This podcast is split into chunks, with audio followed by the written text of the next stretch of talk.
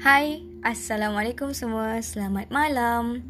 Hari ini Nat berkesempatan untuk baca satu lagi puisi daripada buku Yang Terjadi, Terjadilah.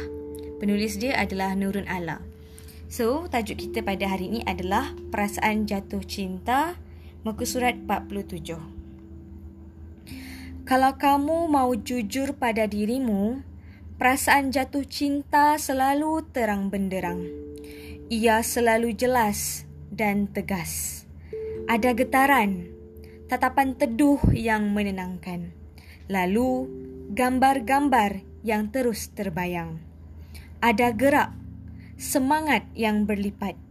Lalu, hal-hal konyol yang kadang di luar nalar. Perasaan jatuh cinta terlalu nyata, seringkali tak terencana. Tetapi, ia akan begitu-begitu saja jika tak diikuti oleh pekerjaan mencintai. Jika kamu ragu, apakah kamu jatuh cinta kepada seseorang? Keraguan itu adalah jawaban. Maka, melangkah pergi takkan terasa menyesakkan. Bye semua. Assalamualaikum.